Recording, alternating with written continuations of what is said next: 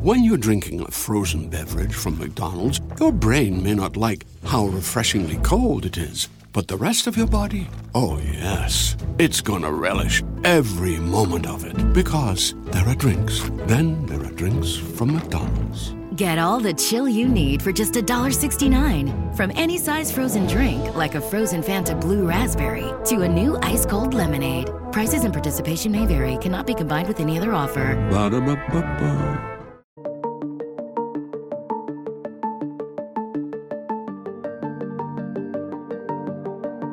Hello and welcome to Heart Talks.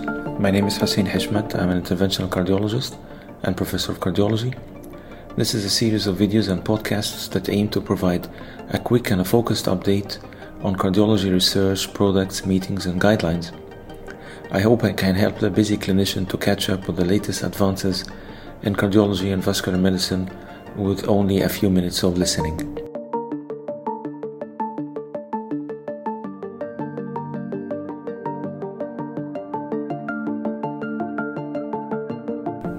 Heart failure with reduced ejection fraction or HFrEF is the cancer in cardiology. The five year mortality is high, almost equivalent to some of the aggressive cancers. The social and economic impact of heart failure on patients and community is huge. Over the last decades, we have developed several therapies for HFrEF that have been shown in randomized trials to reduce mortality, hospitalization, and improve symptoms compared to placebo or standard of care. We have renin-angiotensin system blockers, RAS blockers. We have angiotensin neprilysin inhibitors, ARNI, evidence-based beta blockers, mineralocorticoid receptor antagonists, MRA. We have digoxin, we have hydralazine nitrate, we have ivabradine, we have sodium glucose cotransporter 2 inhibitors, SGLT2 inhibitors. We also recently got vericiguat and omecamtiv mecarbil. The question remains what benefits do we get when we combine different therapies together? Are triple therapies better than dual therapies? Are quadruple therapies combined better than three therapies? And if so, which one is the ideal combination among all these therapies that we have discussed?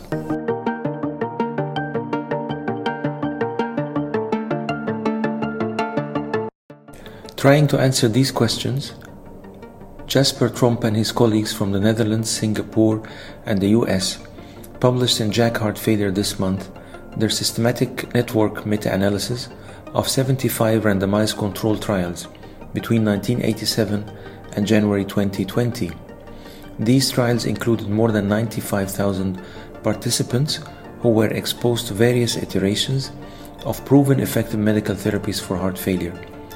They included trials on almost all HFrEF medications RAS blocker, ARNI, beta blocker, MRA, digoxin, hydralazine nitrates, ivabradine, SGLT2 inhibitors, vericiguat, and omecamtiv mecarbil. They looked at death as the primary outcome. Combined death or first heart failure hospitalization were also studied.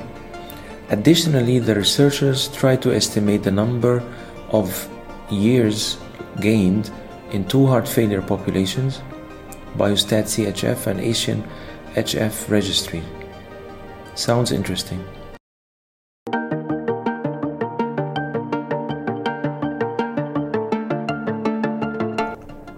The investigators found that the best way to reduce mortality was to combine ARNI, beta blocker, MRA, and SGLT2 inhibitors, and this gave a 61% relative risk reduction. The second winner was the combination of ARNI, beta blocker, MRA, and vericiguat, and that gave 59% relative risk reduction of mortality. The third best combination was ARNI, beta blocker, MRA, and omecamtiv mecarbil, with a 56% mortality reduction. As for combined death or heart failure hospitalization, the winners were the same. ARNI, beta blocker, MRA, and SGLT2 came best, followed by ARNI, beta blocker, MRA, vericiguat, and finally ARNI beta blocker MRA and omecamtiv mecarbil. Interestingly, combining the Fantastic Four, as I call them, theoretically can give a 70 year old patient with HFrEF five additional years of living compared with no treatment.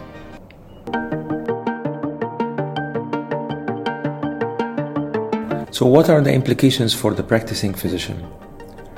We need to fully utilize the available best four therapies for HFrEF. Quadruple therapy definitely works.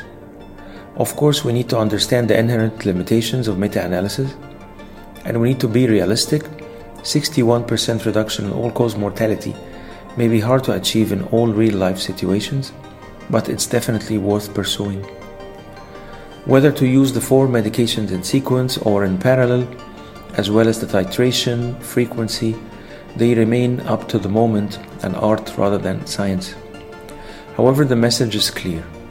All healthcare providers treating HFrEF patients should strive to see their patients taking the four therapies combined ARNI, beta blocker, MRA, and SGLT2 inhibitors.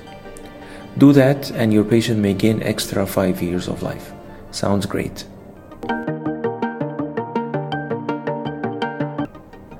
Thank you for listening. If you like the content, please hit the like button and subscribe to get the updates. And see you next week. Bye.